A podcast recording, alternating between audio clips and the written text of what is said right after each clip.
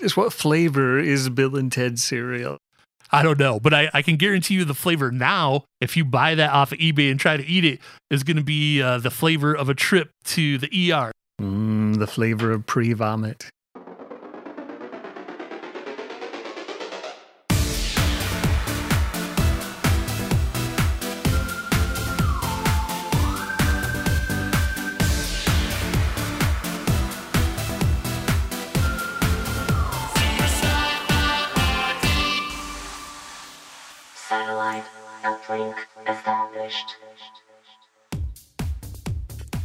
Hello everybody, and welcome to Super Sci-Fi Party. My name is Todd K, and I'm here with my partner in sci-fi crime, Scott K. How you doing today, Scott? Doing well, considering the state of things. Speaking of the state of things, if you're concerned about us not observing social distancing by recording this podcast, Uh, seeing as it is a giant sci-fi party, uh, I'd like to tell you that Scott and I are actually the only two human beings at the party, so we're the we're the only ones susceptible to COVID. The androids, the robots, the aliens, they they don't have to worry. Very true. They're Very all true. good, especially the one that has the built-in mask on his face that sounds like this. He's all good. And uh, for the next for the next uh, forty-five minutes or so, we are here to bring the fun. This is Super Sci-Fi Party, and the F in sci-fi stands for fun.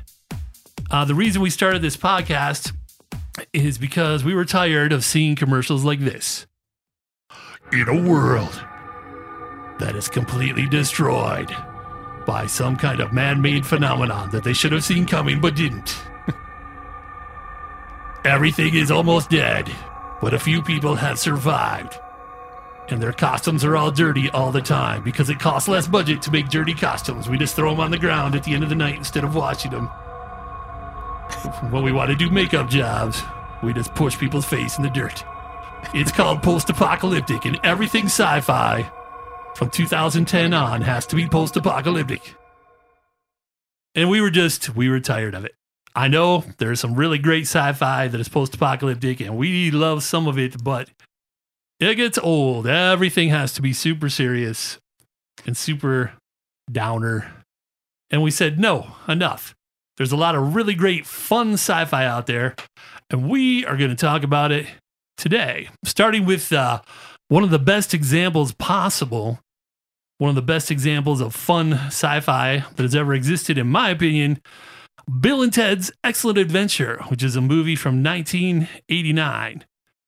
Are you looking forward to this one, Scott? Oh, yeah. Loved Bill and Ted growing up and still love it today.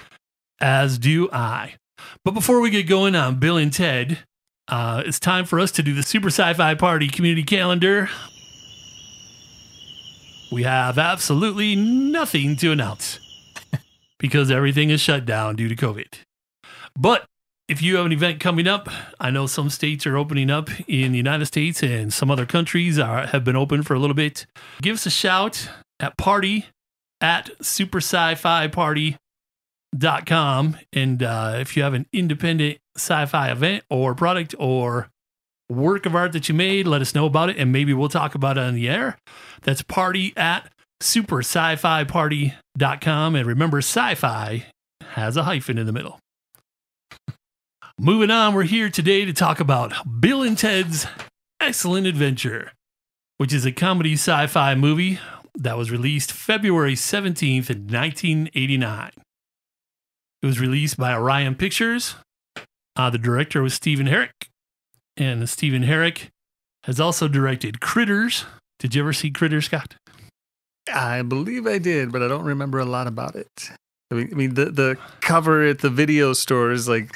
It had like a little blue furry ball with teeth and fangs. And like from Star Trek, but evil?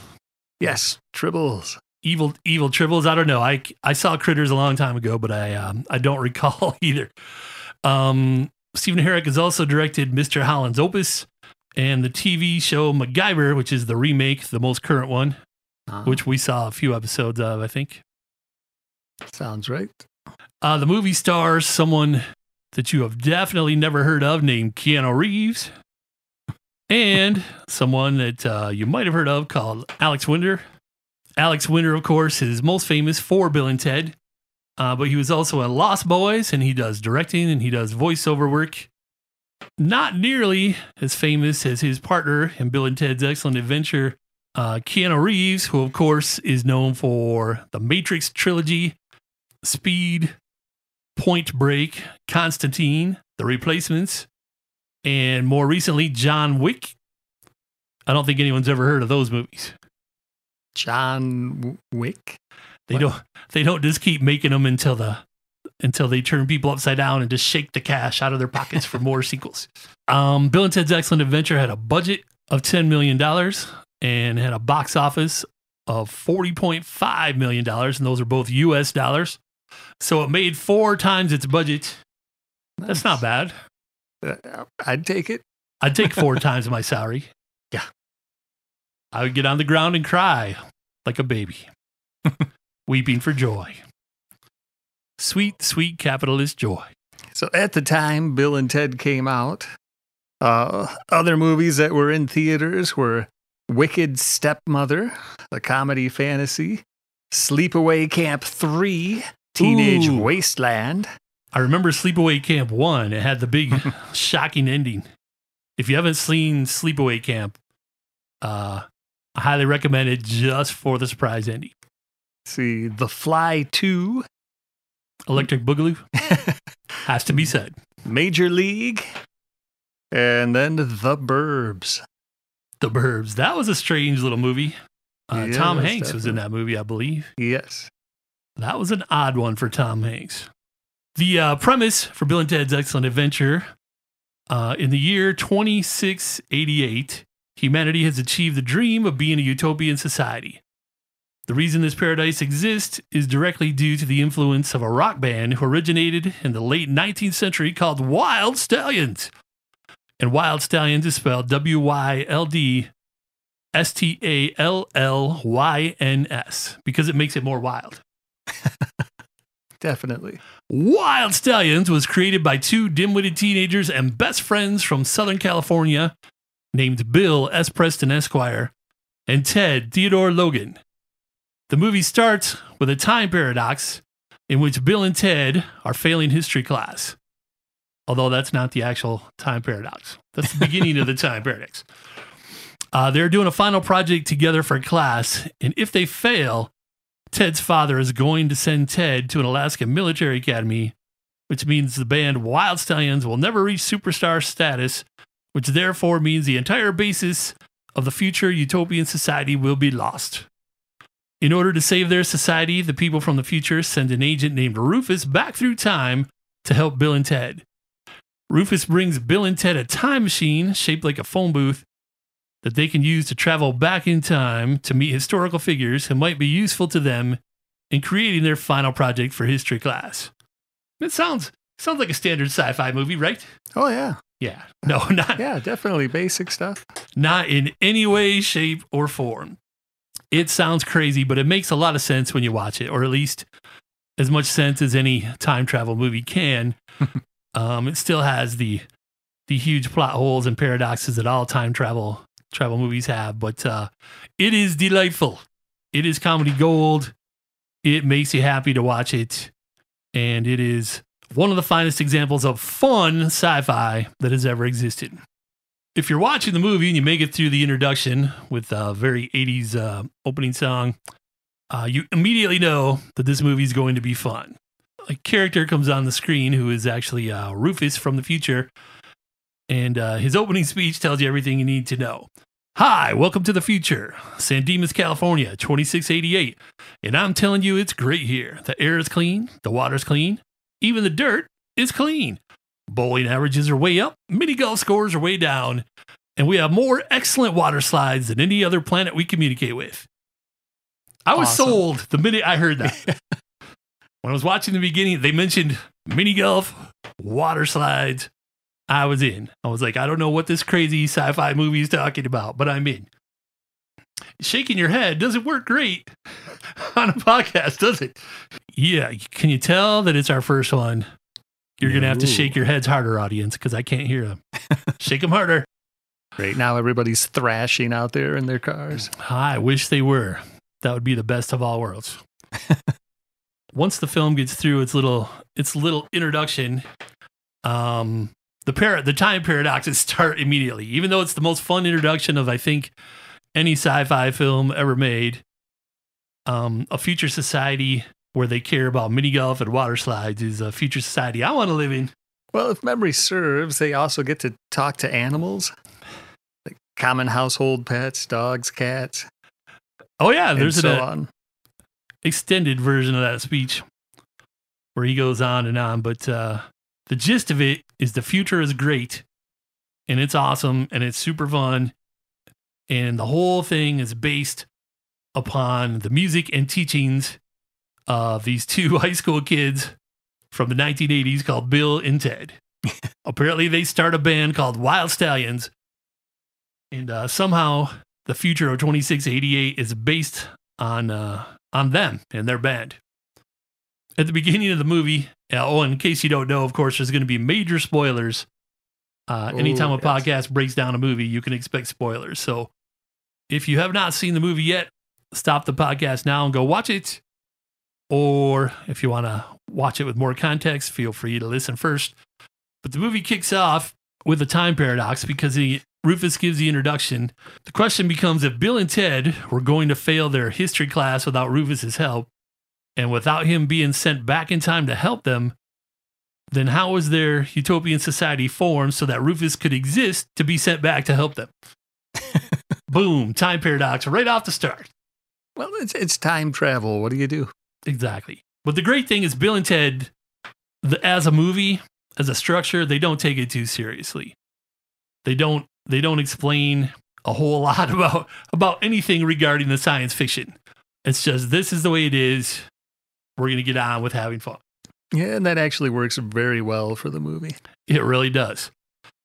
Uh, also, paradox number two, speaking of Rufus and the introduction, if you pay close attention, Bill and Ted fans, Uh, Rufus never introduces himself to Bill and Ted.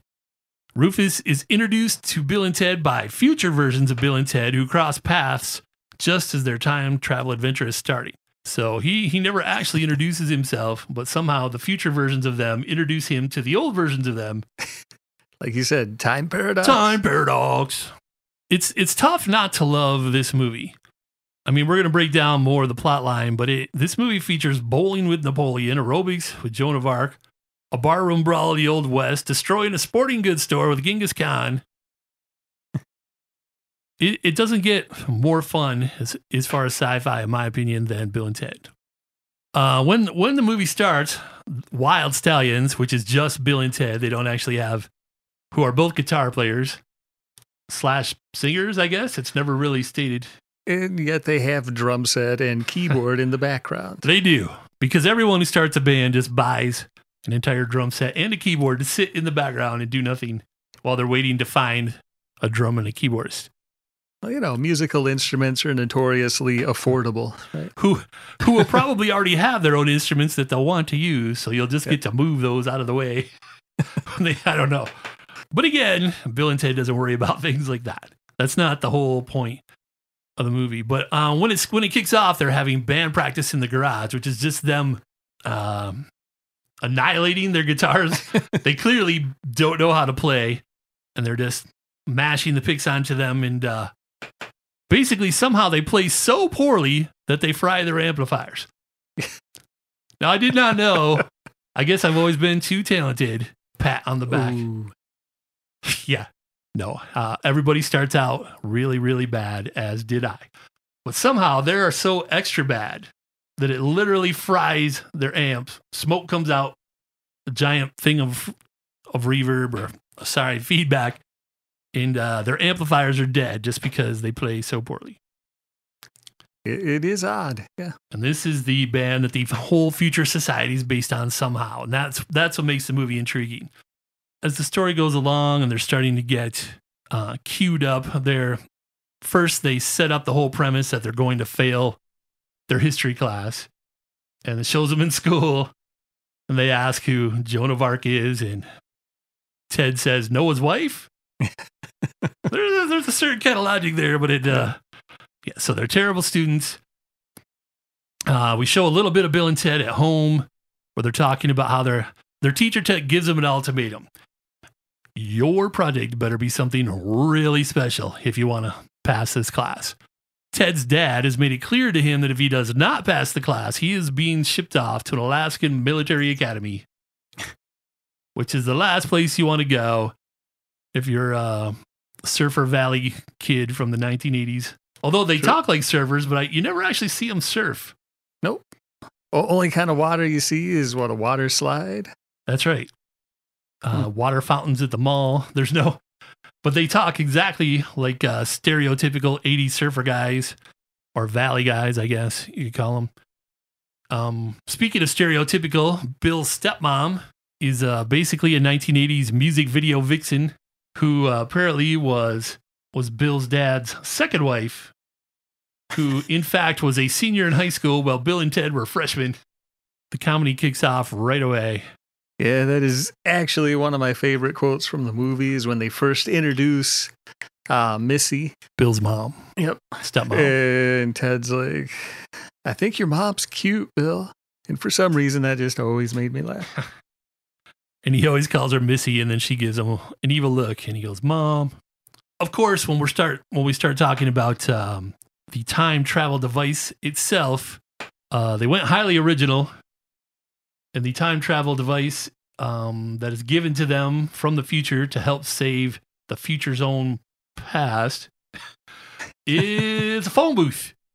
Uh, for those of you not born long enough ago to, to know, um, if you, in the early days, or the, sorry, the late days of the twentieth century, if you wanted to use a phone in public, there was a small closet-sized booth that contained a phone that had a wire to it hook, hooked to the inside of the booth, and that was the only way you could make calls. People, most people did not have cell phones. Um, cell phones were something only the incredibly rich had at the time this movie was made, True. or were just it was, they were just starting to come down in price to be affordable uh, by the mid nineties or so. So the whole premise is phone booth, and of course, fans of sci-fi will immediately St- call out uh, that is the same time travel device used in the very long running sci-fi classic Doctor Who. They didn't even try they, they didn't even try to make it something else. They're just like, ah, phone booth, time travel, everyone's gonna get it. Although very true. Very true. You might not know this, but the movie's original title was actually Bill and Ted's Time Van, which featured a twenty-eight-year-old sophomore named Rufus who had an intelligent talking dog named Dog Rufus. What? Yep. Originally, it was going to be Bill and Ted's Time Van, which makes wow. you wonder. Um, Bill and Ted are actually name dropped in um, Marvel Avengers Endgame. They're oh, yeah. going to do time travel, and they're talking about different different ways that time paradoxes work, and Bill and Ted is referenced. And you notice that Marvel is using a time travel van. So I wonder if there's any coincidence there. I don't wow. know. Wow, that's crazy. But originally, it was Bill and Ted's Time Van. And the the whole the whole thing, the whole premise for Bill and Ted actually started, um, the two writers of Bill and Ted actually used to do comedy, stand-up comedy, improv. And they had uh, the character Bill and Ted. And then there was apparently a third character named Bob. They were all kind of crazy, crazy surfer guys, or, or valley guys. And uh, so if a, if it had not evolved as the script came along, it would have been called Bill and Ted and Bob's Time Van. Yeah, kind of glad they dropped Bob. Yeah, I'm thinking Bill and Ted's Excellent Adventure is far more classic. Jeez, can't even imagine how Bob would have fit in. Bill and Ted and Bob. As we mentioned before, Bill and Ted does not go into a lot of detail about how the technology works and the big...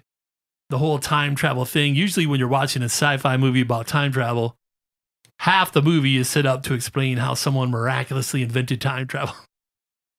True. Bill and Ted skip all of that. They're like, no, no, we don't care.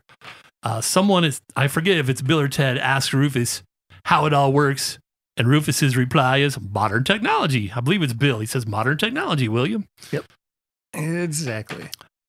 To enjoy the movie, you just kind of have to dispense with a bit of logic uh, and just accept that time paradoxes exist and plot holes exist and plot armor exists.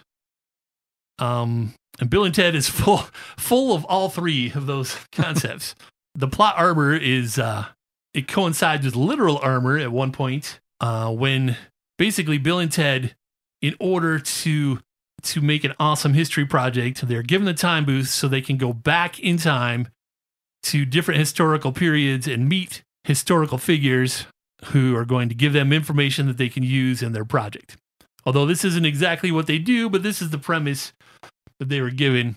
They start off in the Old West. In my opinion, the uh, Old West town part of Bill and Ted is kind of the low point in the movie, even though it's the first historical place that they go to. It kind of looks like they they were able to get a cheap Western town because those are there are sets built around the country that have that already are Old West towns, quote unquote. And I think it was just probably money saving for them to go in and do. Uh, there's a poker game. There's a barroom, Old West barroom brawl, fart jokes. It's kind of it's it's kind of not their best stop. If they, I like all the other historical stops better than their very first one. So if you're watching the movie and you get to the first time travel stop and you're kind of on the fence, stick with it because it gets better. Uh, the next place they go is... Next place is ancient Greece to pick up Socrates. That's right. They find Socrates. Uh, they hang out in ancient Greece. And we're not going to hit all their time periods. But uh, when I was speaking to plot holes, uh, paradoxes, and plot armor galore, at some point they're in medieval England. And one of them falls on the floor. And a medieval soldier comes up and stabs him. And we are led to believe he's dead. And it turns out later uh, that he is not dead. And he says, I fell out of my armor when I hit the floor. So it was literal plot armor. Well, you can't really have a main star get killed off halfway through the movie, right? Indeed, you cannot. At least not if it's fun sci-fi. Well, yeah. In regular, what what passes for regular sci-fi today, uh, you can have the main character get killed at the end of the first episode and yeah. two or three of his relatives in the next episode, and someone can slowly die of radiation poisoning. And you're like, all the happy, cheery stuff. You're like, yay, sci-fi. uh, there's a lot to like in this movie. We're not going to give you a scene-by-scene breakdown because we really hope that you watch it if you don't already know it. Plot holes aside, um, the actual rest of the plot in Bill and Ted's Excellent Adventure is that instead of going back and getting information from the historical figures and writing a report, because let's face it, it's I think it's kind of beyond Bill and Ted's ability to write a report that's really special in the sure. terms of their teacher of what it would take to pass the class. So instead of doing that, they're actually convincing historical figures to go back with them to the nineteen eighties and be in their presentation. Uh, convincing is a uh, little misnomer there. They outright kidnap people. And well, some, pe- some people are convinced and some people are straight up kidnapped. You're right. Yeah. So they're, you know, instead of getting information for their project, they're uh, kidnapping people, historical figures. um, and this leads, of course, as you can expect, to all kinds of fun calamity. Calamities? What is the plural of calamity? Calamities? Calamity? I don't know. Yeah. No one cares. So they're having all kinds of crazy adventures. Let's say, for example, you ever wanted to see Napoleon Bonaparte interacting with nineteen eighties society. You get to see plenty of that in Bill and Ted's Excellent Adventure, including a double date and going bowling and going down a water slide. It's awesome. Which he seems to enjoy very, very much. Um, so Bill and Ted are going through time, collecting all historical figures. And eventually, after many calamities and uh, many fun interactions, they come back to the present, which in this movie is late nineteen eighties. And they take all the historical figures to a shopping mall and let them run through the mall and experience everything that the nineteen eighties has to offer. And you get to see interactions, and it's a lot of fun. And eventually, they take the historical figures to their high school And there's a little bit of time jumping and a little bit of more time paradoxes oh. to make everything work the way they want it to. But eventually they give a giant presentation for their history class, which is apparently that history class was giving presentations in the auditorium. Yeah, it seemed like there might have been three or four classes worth all doing the presentations together. It was very convenient plot armor. That uh, they happen to be on a stage where everyone else just stands there and reads at a podium. Yeah. And, and they, in fact, bring the historical figures in, and they uh, use time travel to give themselves time to do uh, stage light, lighting and robo lights and special effects and smoke and whatnot. And they put on the greatest, basically the greatest uh, history presentation that the school has ever seen, and they accomplish their goal of passing history. Yay. They do not have to split up. Ted does not have to go to the Alaskan Military Academy. And that's more or less the end of the movie. It's tough to oversell how fun Bill and Ted's Excellent Adventure is. So uh, what we did is we went and made our top three most fun moments. Top three fun moments. Top three most fun. That's right. We haven't had yes. time to make music for the top top three most fun oh, yet. Oh, that is the music from now on. Um, but Scott and I both made separate lists. We have not seen each other's lists. Um, so we're going to go with what we both think are the top three most fun moments in Bill and Ted's Excellent Adventure. On my top three most fun moments, number one is when Bill and Ted actually arrive in medieval Eng- England and they're dressed like knights in full plate mail armor with swords. They start having to pretend lightsaber battle. Oh, yes. Because what else would you do if you had time traveled to England and you were sneaking around a castle in which you didn't belong and you put on some plate mail with swords? You would have to have a fake lightsaber battles complete with uh, mouth-created sound effects. uh, it's basically comedy gold. It really is. And to pile on to that, that actually got one of my top quotes where they just started, as you mentioned, the lightsaber battle. And then uh, there's a, Bill announces his line, "I am Luke Bill," and then whap, hits Ted in the head with a sword. It's just it sounds totally juvenile, and you are correct. Oh, yeah. Because because if you can't if you can't lighten up and enjoy some teenagers bashing each other with swords while they talk about Star Wars, then uh, you're probably not going to get this movie. I'd say a little slapstick, but it works.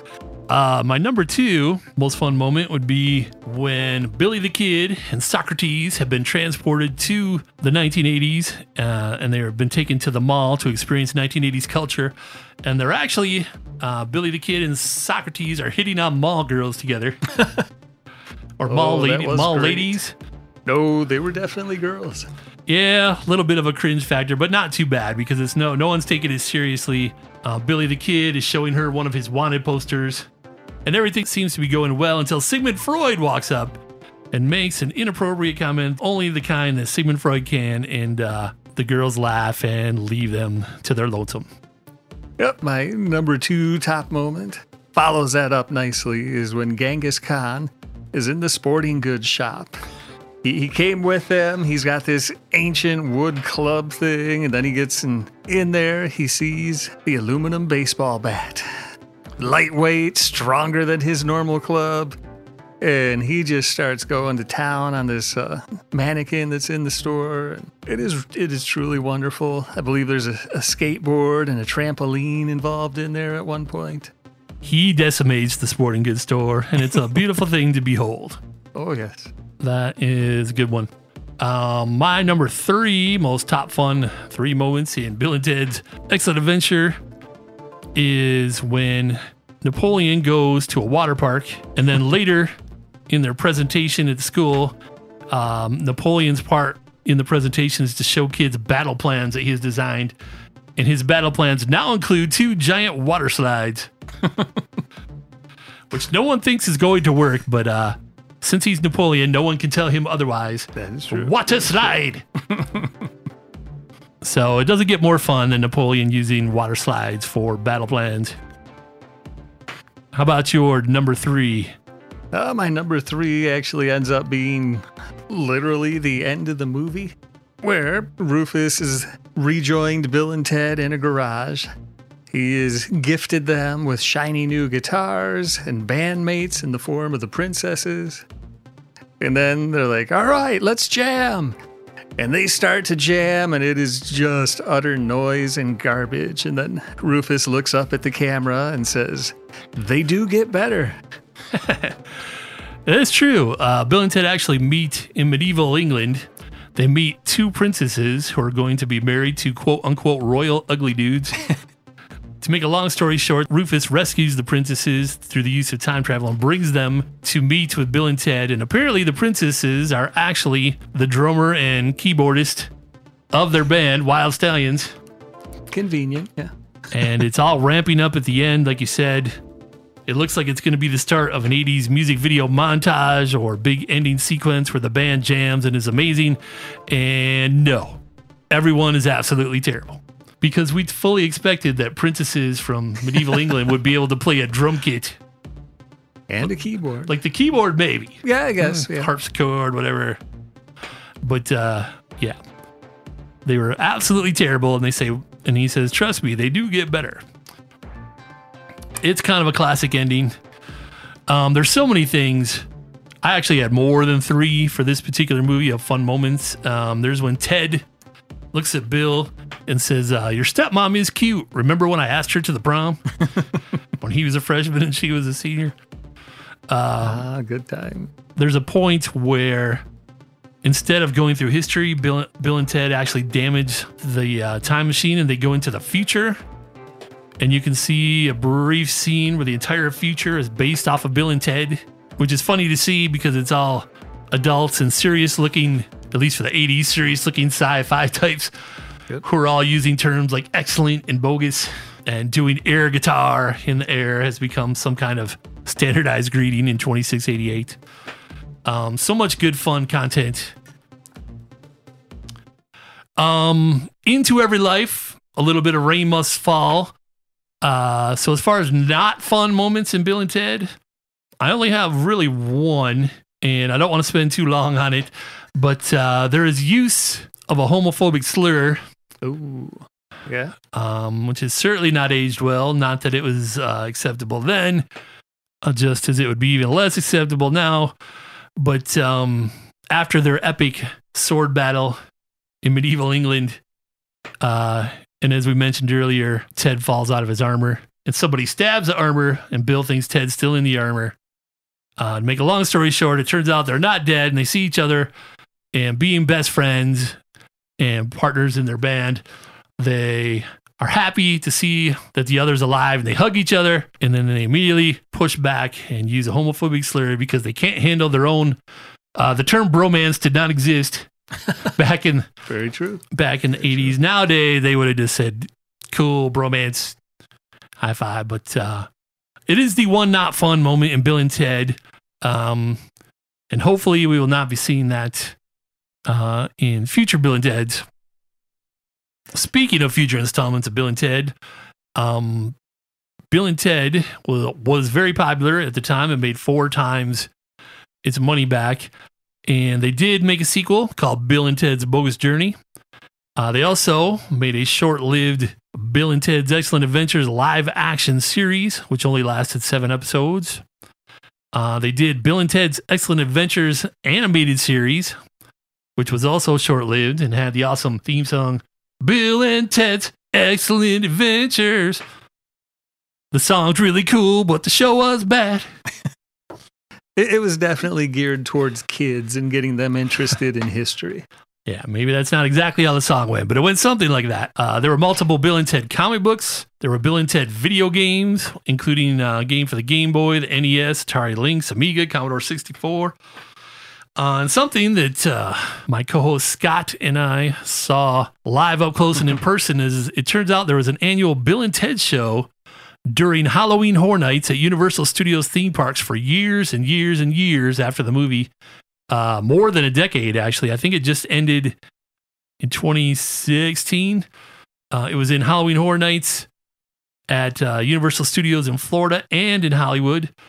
Um, and it was basically they used Bill and Ted as narrators to kind of take comical jabs at everything in popular culture from the year before. A little bit of a variety show. There was a lot of singing and dancing. And there, there was a story subtly woven in, but yeah, not to, it didn't have a whole ton to do with Bill and Ted, but Bill and Ted were kind of the, they were the heroes and they were kind of the narrators, but it wasn't really about the Bill and Ted world. It was about whatever was happening in pop culture at the time uh, for that year of the show.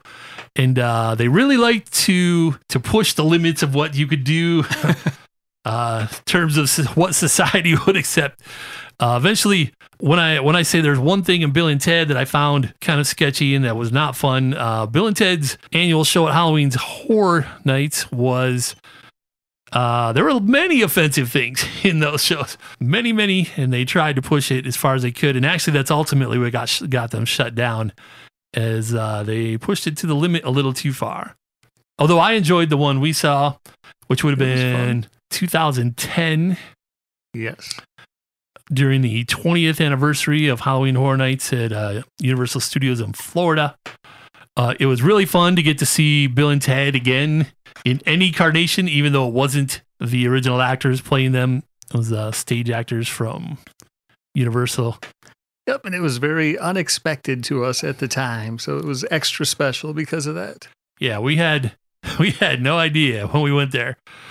Um, Bill and Ted still continues to be referenced in pop popular culture. You'll see it pop up here and there. Uh, the latest appearance, which I referenced earlier, is it was mentioned in Marvel's Avengers Endgame, and you'll see it pop up here and there around. Um, we'd be remiss, of course, um, when talking about a fun movie like Bill and Ted's Excellent Adventure, uh, if we skip talking about the music. Music was a very integral part of Bill and Ted's Excellent Adventure, and there are montages that were basically music videos. Um, the score was created by David Newman. David Newman, and there were many songs woven into the soundtrack as well. Because this movie did not have a huge budget by nineteen eighties uh, standards, um, they didn't exactly have any giant names on their soundtrack. Um, there was one or two bands who are kind of, people knew them, but they weren't super famous. One band that became much more famous later. Uh, names like Shark Island, Big Pig, Tora Tora, Vital Signs, Brooklyn. Uh, these were not giant household names no. at the time that the movie came out. However, I really like the songs. Most of the, almost every song oh. on Bill and Ted's soundtrack is uh, amazing. The uh, ultimate example would be "Play With Me," which is a song by Extreme, which would uh, later go on to some fame due to their complex ballads. But this is actually uh, an eighties hard rock song, kind of merged with some sections that are stolen from classical music, and it has one of the best guitar solos ever put to tape, in my opinion. Nice. Nice. It's uh, it's amazing, and it is played at the perfect point in the movie.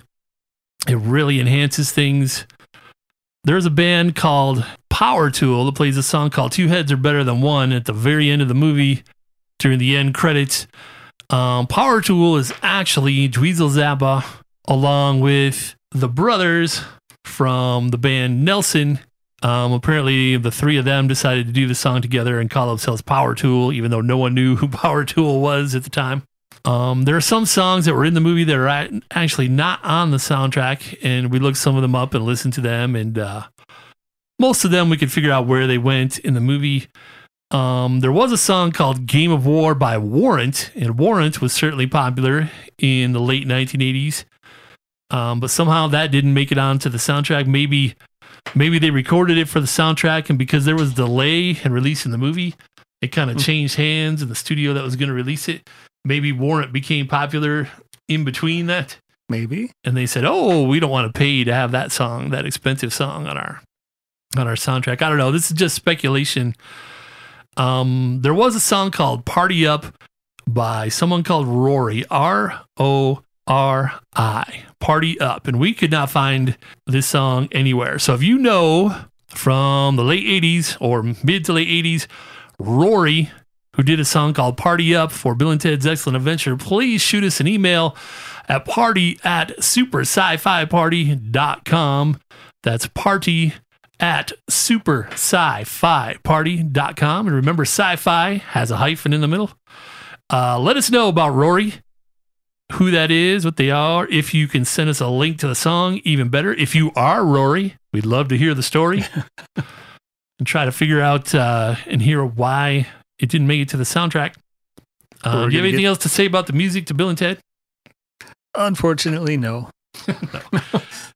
It uh, it's a really great soundtrack. I actually think um, it's, even though the sequel, of course, once Bill and Ted's proven to be popular, more popular acts want to be on the yeah. soundtrack, and there's more money to hire higher end talent for the second one. But I actually like the soundtrack to to the original movie the best, Bill and Ted's Excellent Adventure.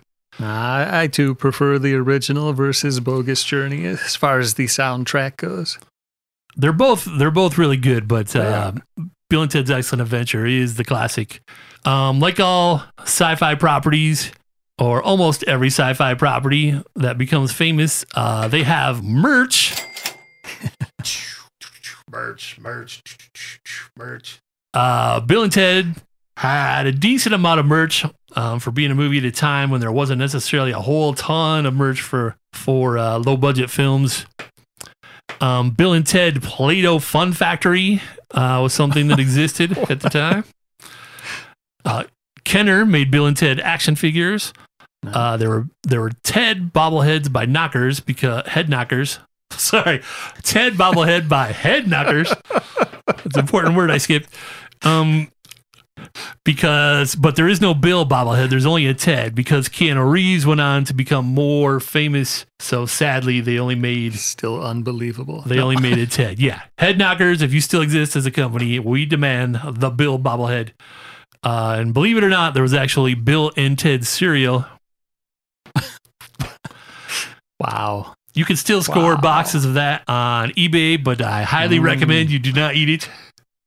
Just what flavor is Bill and Ted cereal? I mean, just... uh, it's the flavor of fun. I don't know, but I, I can guarantee you the flavor now, if you buy that off of eBay and try to eat it, is going to be uh, the flavor of a trip to the E R. So de- you definitely don't want to do that. Mm, the flavor of pre-vomit. That's the flavor of getting your stomach pumped and pumped and hopefully surviving. Bill and Ted cereal. Uh, current merch. I poked around to see what current merch there is.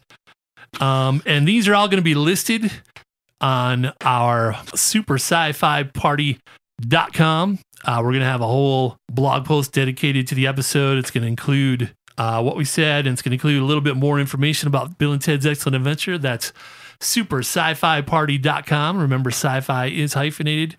Um, there's going to be links to the current merch that I found, things I've poked around and found a couple of things that I really liked.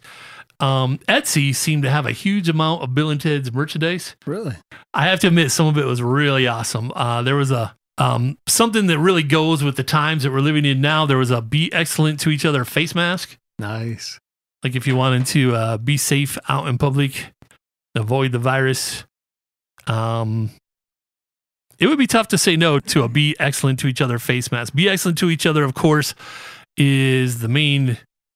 It became kind of the slogan of the Bill and Ted's Excellent Adventure movie. Um, it's part of the presentation at the end uh, when they're doing their history project. So you'll see a lot of Bill and Ted merchandise that says Be Excellent to Each Other. There were Bill, Bill and Ted's slip-on Vans shoes, if you know the Vans brand nice. of shoes. Kind of low tops. They one has. Oh, they'd just be like skater shoes now. Yeah, but that's the description if you uh, want to get it off yeah. of Etsy. Bill and Ted slip-on Vans shoes. Nice. And one has Bill's face on it. One has Ted's face on it. They are classic. Uh, be excellent to. There was a Be Excellent to Each Other laser carved wooden sign. Nice. Which looked really nice if uh, you wanted to decorate your room with it. Or your living room. Uh, there's actually no allusion to Bill and allusion, not illusion, allusion to Bill and Ted on it. If you know it's Bill and Ted, you're like, that's cool. Or if you just think it says Be Excellent to Each Other, that's always great advice. Um, and a fun thing I found also was a Wyld Stallyns hoodie And again, it's W Y L D S T A L L Y N S, Wyld Stallyns, Bill and Ted's future band. Nice. Or I guess it was their current band that was going to be future famous and become yes. the basis of society. Uh, there, so you can still get a Wyld Stallyns hoodie. Uh, check those out at super sci fi party dot com. Uh, there are links to all that merchandise. All right, we're going to do a quick throwback to the cereal. Google has told me that it was made by Ralston Purina, as in the people who make dog food. I was just going to say, excellent makers of dog food. Yes. The cereal was cinnamon flavored and had mini marshmallows in it.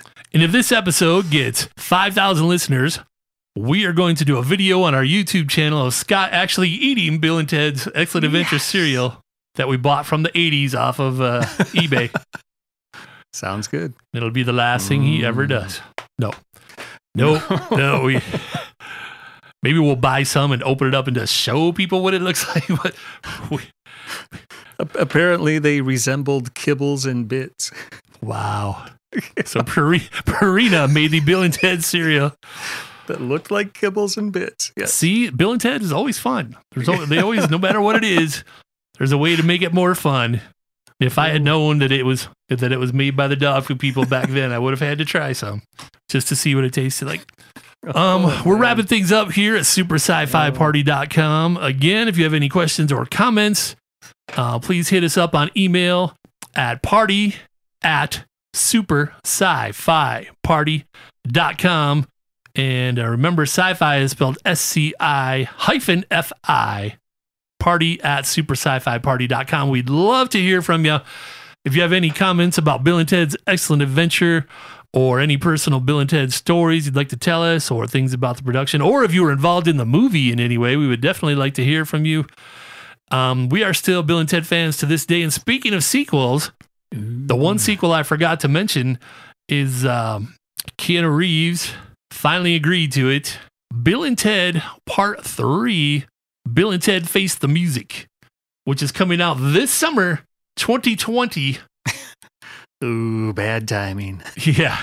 I bet they really, they're like, wow, after waiting for so many decades, we finally decided to make Bill and Ted Part three, and now all movies are shut down and no one can oh. go. At least in the United States right now, but uh, things are slowly opening up worldwide, and I'm not going to express an opinion one way or the other on that fact, but uh, it is coming. Bill and Ted Part three, Bill and Ted Face the Music, is coming out this summer, and Bill and Ted are playing themselves, and they're actually going to be playing the age they are now, so it's going to be a fifty-year-old Bill and Ted, and apparently they're going to have daughters, so there will be a younger generation. Makes sense. As well, so that's going to be something um, I really, really want it to be good. Oh, yes. Regardless, I'm going to watch it. Of course, of course. I'm, we're going. Uh, I'm going to watch many it as, times. Going to watch it as well, but it just—it's one of those things where it's either going to be really good or it's just really going to be a swing and a miss. Maybe they'll finally introduce the time traveling van. Maybe they can go steal it from the Avengers and have a big crossover. Yes. Now that's a movie I think everyone would want to see. Um, so if you want to see fifty-year-old Bill and Ted. And let's face it, we all do, because we want to see how it turned out, what the rest of the story is, how they became the basis of future society, and uh, whether or not they still like excellent water slides. It's, these are things inquiry minds want to know. So Bill and Ted Part three coming out this summer. Uh, look for it. I don't know if it'll be at theaters or if it'll be streaming or everything. Who knows? Just look for it. Just, just look for it. Bill and Ted Part three. Coming summer of twenty twenty. And this is going to wrap it up for us here at Super Sci-Fi Party. Uh, didn't go too bad for our first episode. What do you think? Uh, not bad. Painful in every single way, but uh, people will never know it thanks to the magic of editing, editing, editing. And boy, did we need to edit this one. Definitely.